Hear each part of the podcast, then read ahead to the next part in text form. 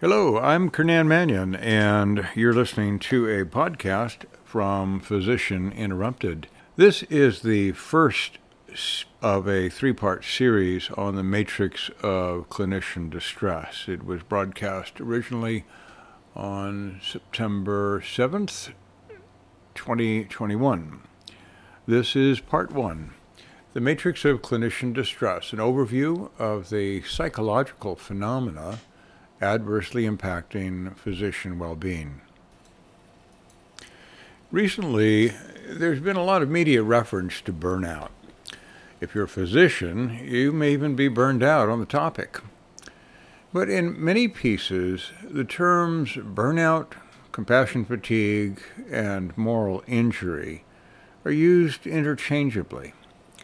Even further confusing is the mentioning of trauma and PTSD, grief, and the clinical mood syndromes of major depression and generalized anxiety disorder.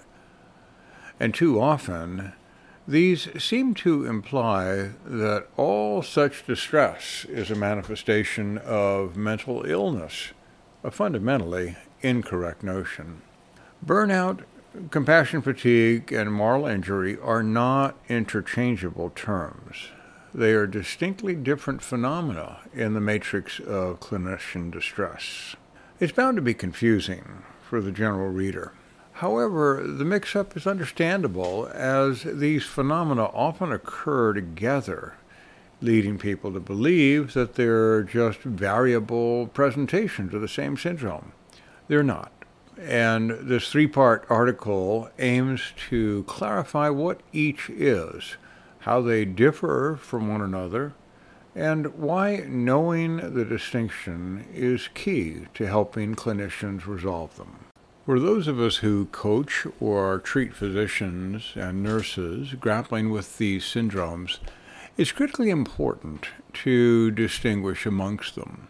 If you don't recognize them as separate, albeit often co occurring entities, then your approach to helping resolve clinicians' distress is going to be of limited success.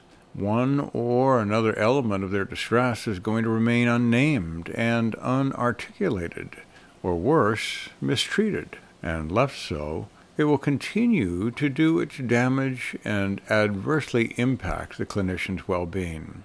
Note I'm using the term clinician here to group together all who are direct providers of health care, with a particular focus on physicians, mid levels, and nurses. Of course, there's a whole team of direct care providers, such as respiratory and other medical therapists, social workers, psychotherapists, pastoral counselors, and many others Please consider clinician as shorthand to include them all. Part 1, this part, offers an overview of the landscape of stress to which clinicians are subject. So that one can begin to appreciate their complexity, I start with a scenario. Many clinicians are familiar with it, and explain how clinicians actually experience the distress as it occurs and aggregates. The scenario encompasses a range of symptoms of psychological experiences that often occur together. Doing so will help set the stage to show the challenge and importance of teasing them apart. We'll then more fully drill down on each of the syndromes in parts 2 and 3. Part 2 delves into three of these psychological phenomena, which, for convenience sake, might be referred to as syndromes. Keep in mind, I'm writing this not as an academic paper in which one has to be extremely precise in laying out exact criteria. Rather, uh, this essay is this physician coach's, clinician's practical translation of the experiential phenomenology and its psychological vernacular and the components of the discrete syndromes which occur in the universe of clinician psychological distress. It's as much a desire to assist the distressed clinician and his or her coach or therapist as it is to help the general reader understand these often confused phenomena. By convention, calling something a syndrome generally implies illness, and therefore a medical malady, calling for a diagnosis of some sort. Here, however, I, I want to use syndrome in a looser way, simply connoting a clustering of symptom manifestations that together comprise one's understanding of that phenomenon. My reason for deviating from the conventional notion of syndrome and illness is that once we label something as a diagnosis, then we fall prey to medicalizing that phenomenon and thus caught in that mindset now having to initiate a medical treatment. Part three is devoted to the remaining syndromes of the clinician distress matrix. I explore the, the remainder of the distress syndromes grief, acute stress disorder, post traumatic stress disorder, and the affective syndromes of depression and anxiety that are frequently mentioned in association with burnout, compassion fatigue, and moral injury and which also erroneously imply to the naive reader that they're interchangeable.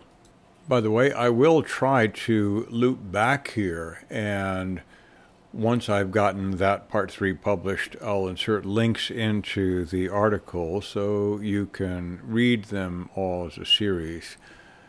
But, you know, forgetfulness happens, and should you not see the links, uh, please feel free to nudge me.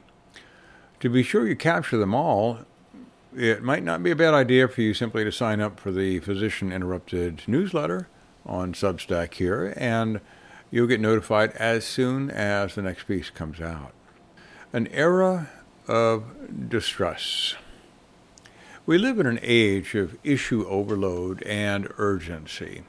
So many catastrophic events, so many demands, abundant fears, whether about the stability of our jobs, the well being of our families, the safety of our communities, or the world as a whole. It all weighs so heavily on us. People who do people work of some kind are at high risk of burnout. The more urgent the risk, the higher the degree of caring, the greater risk for your becoming burned out.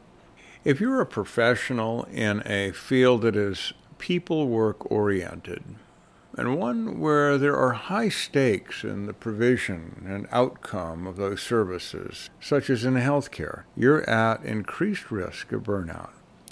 You're continuously under immense stress simply due to the high intensity nature of the work involved in providing care. And of course, you're not exempt from all the other stress bombardment that preoccupies us all. Now, take that compounded stress and add in the challenge of dealing with an unparalleled, life threatening global epidemic caused by a lethal, highly transmissible, and self mutating invisible pathogen that occurring in a setting largely unprepared for that lethal outbreak. And the stress level goes off the charts. The phenomenology of clinician distress. Here's a typical scenario. Now, this is a composite of experiences gathered from discussions with numerous clinicians. While I myself experienced all of these in spades, I might add, in my clinician's role more than a decade ago.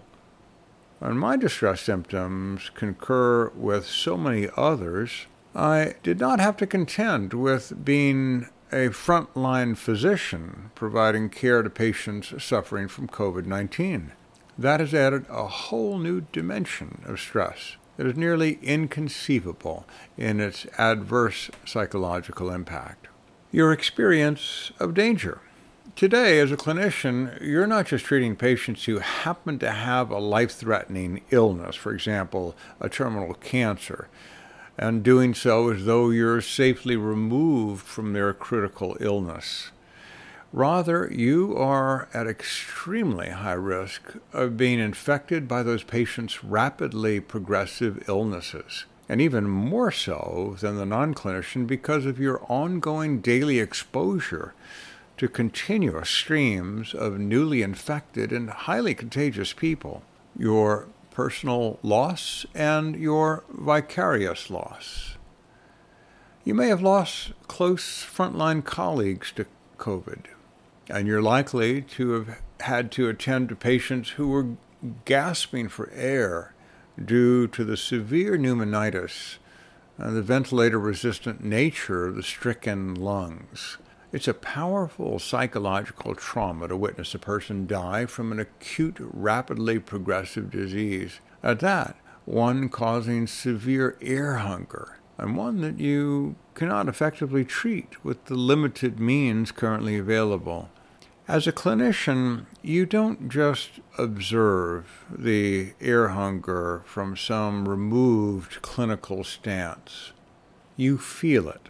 As humans, suffocation is one of our worst fears.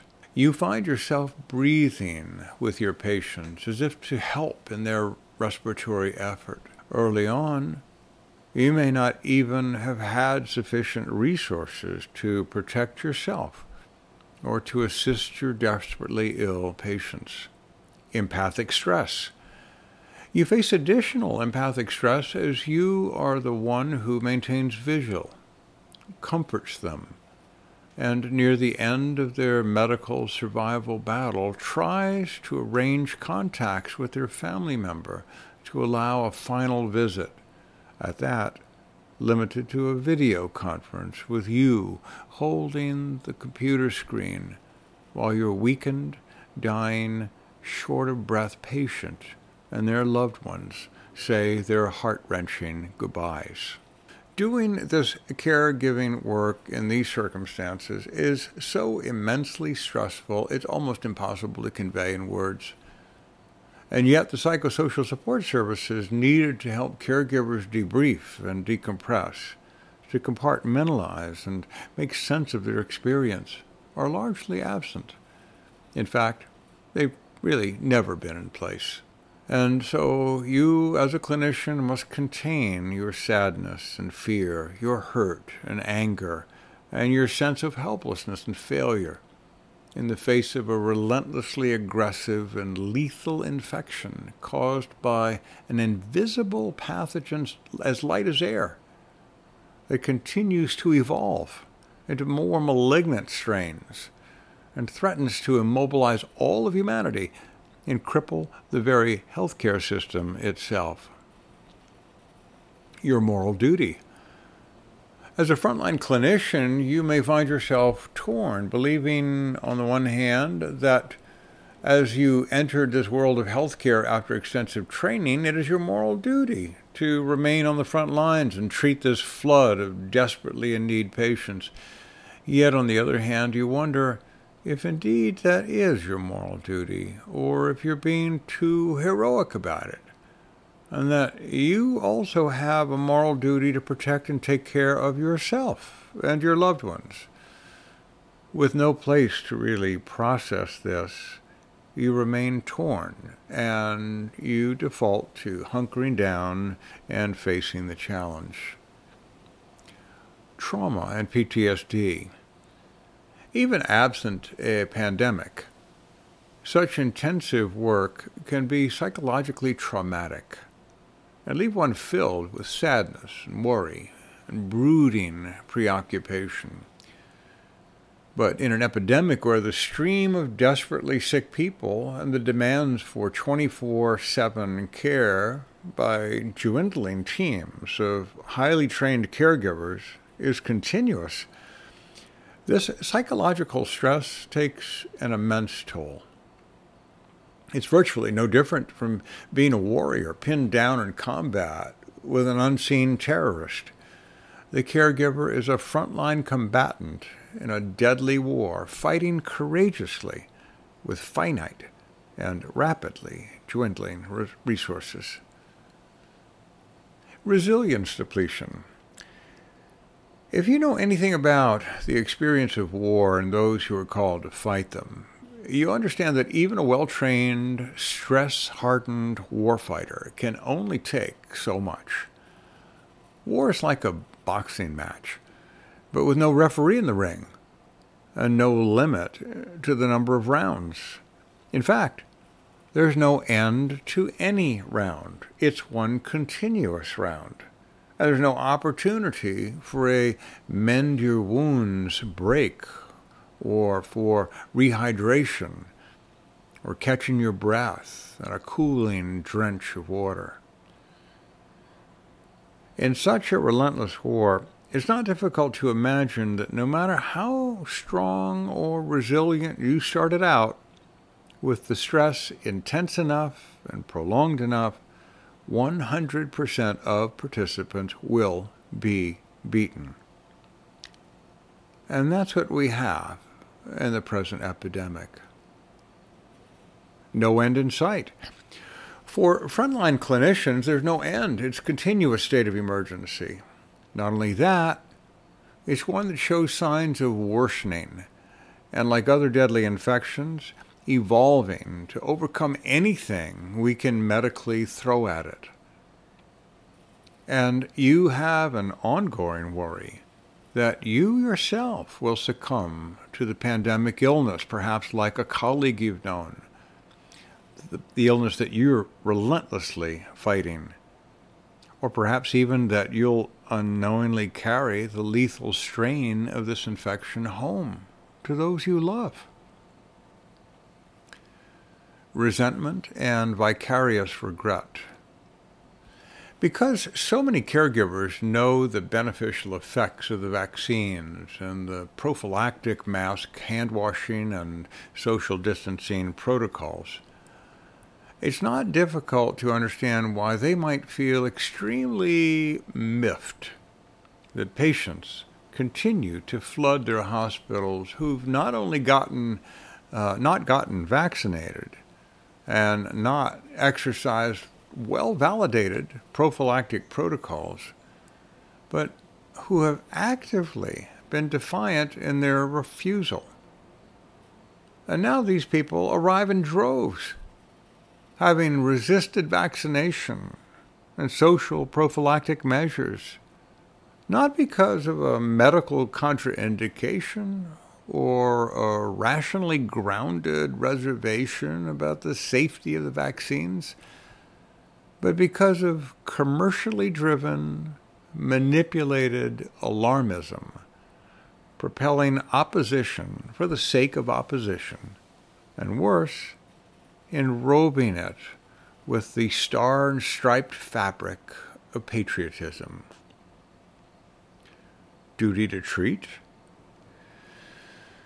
It's not difficult to imagine the unspoken internal dialogue that a caregiver might have as we are now well into the second year of this very home front war.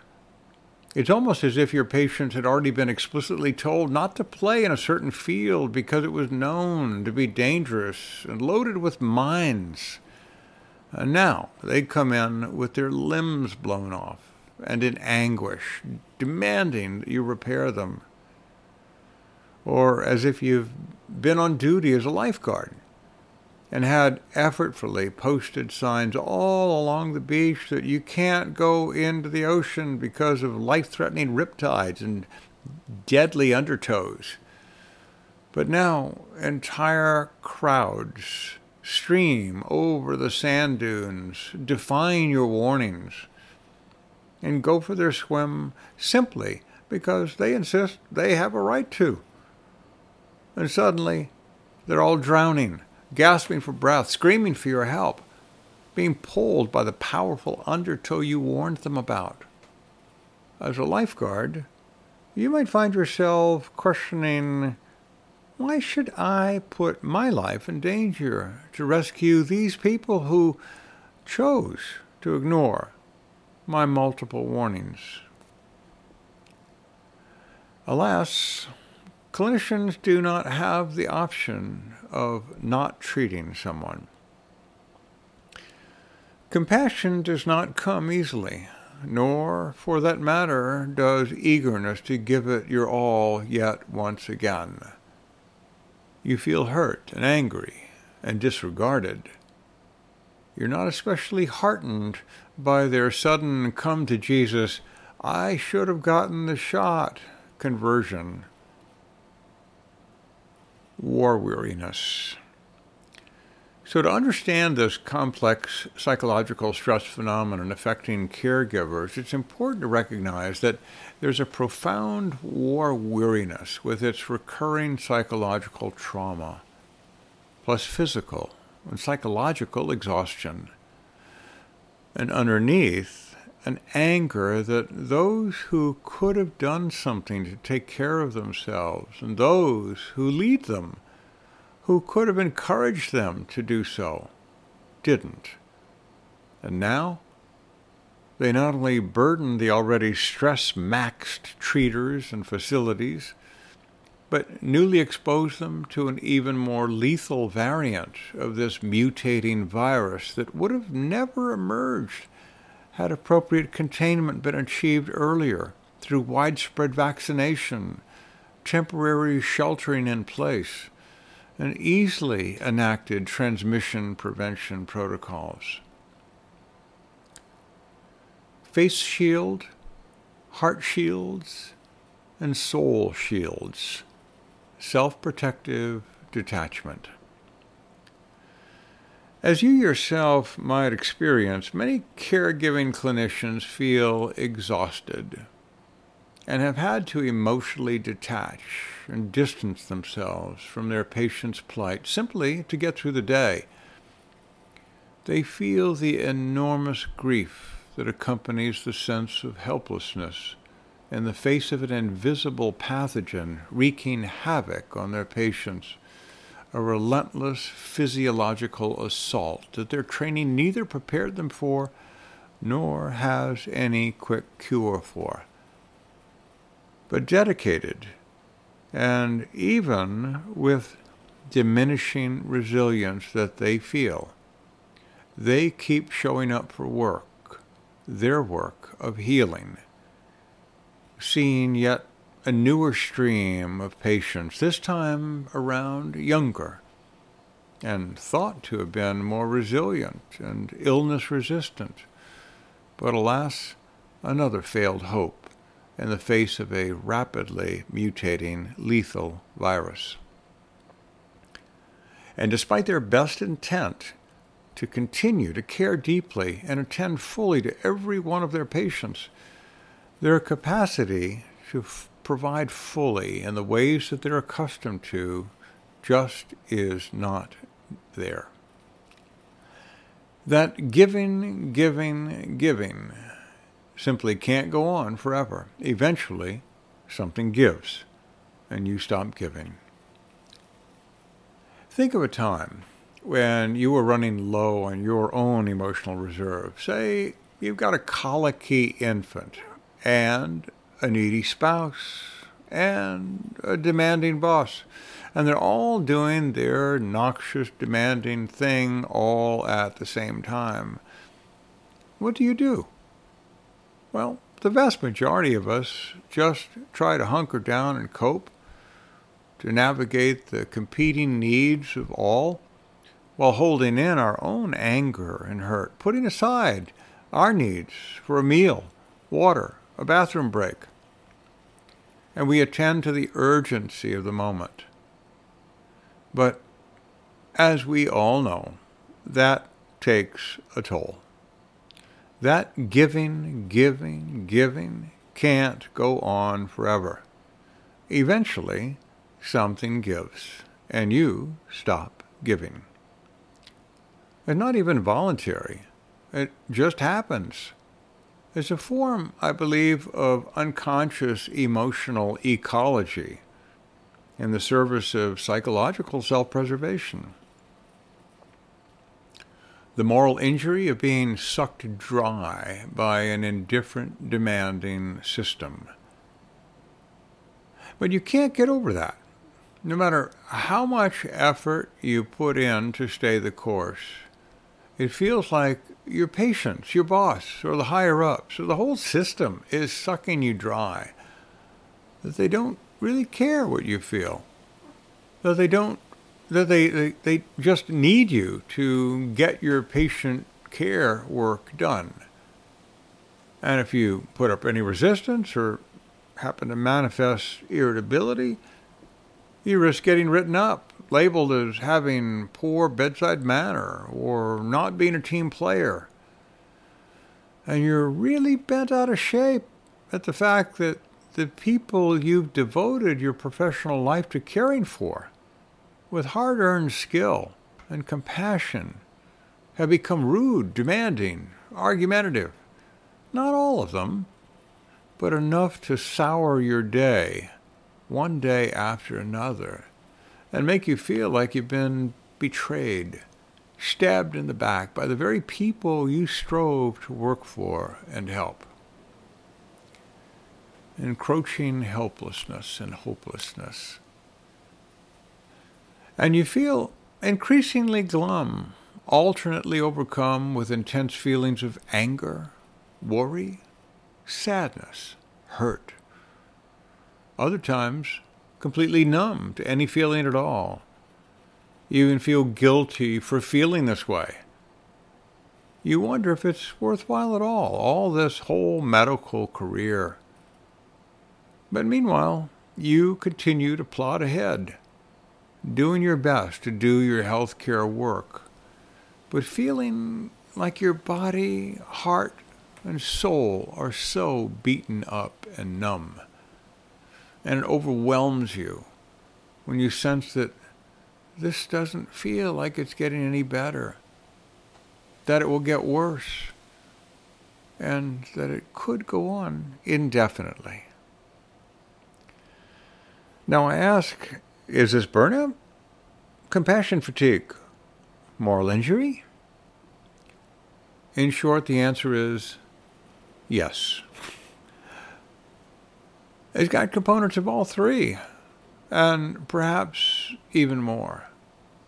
If we expanded the differential diagnosis, that's the term we use in medicine to propose several diagnostic hypotheses about what might be going on with these symptoms, we ought to include situational grief, trauma, and PTSD, and the clinical syndromes of depression and anxiety, which are classed as mental illnesses. We also ought to include litigation stress and the impact of that. And we'll cover these in part three. What's crucially important here is to understand that for many clinicians, there's a confluence, a gathering of psychological phenomena all going on concurrently. There's not one syndrome that encompasses all of these experiences. It's a chaotic stress mix of multiple components and a physiological and psychological cascade producing intense feelings, cumulatively eroding the clinician's resilience. But given our training and our desire to wrap in as many symptoms into a definable, nameable syndrome, the diagnostician amongst us, the be they the therapist or the coach, tend to want to give it all a single label because it's convenient that way. A label of, say, burnout, or it's depression, or it's moral injury. And I would caution, after 25 years of experience in this arena, that doing so will limit the success of these clinicians and these therapists' well intentioned efforts to be helpful. It'll delay optimal treatment or perhaps even enable mistreatment and perhaps even doom their efforts to failure. In part two, We'll examine the first three syndromes in more detail of the uh, clinician distress matrix burnout, compassion fatigue, and moral injury. So, if you're really interested in delving into the nitty gritty of what each of these syndromes really is, I encourage you to stay tuned. And as always, on the Physician Interrupted blog, I truly welcome your comments and your sharing of this piece. And I would love to hear from you if you feel that there's something that's missing or something that I'm fundamentally mistaken on or that you deeply disagree with. Thanks for listening. We'll be back with part two in a moment.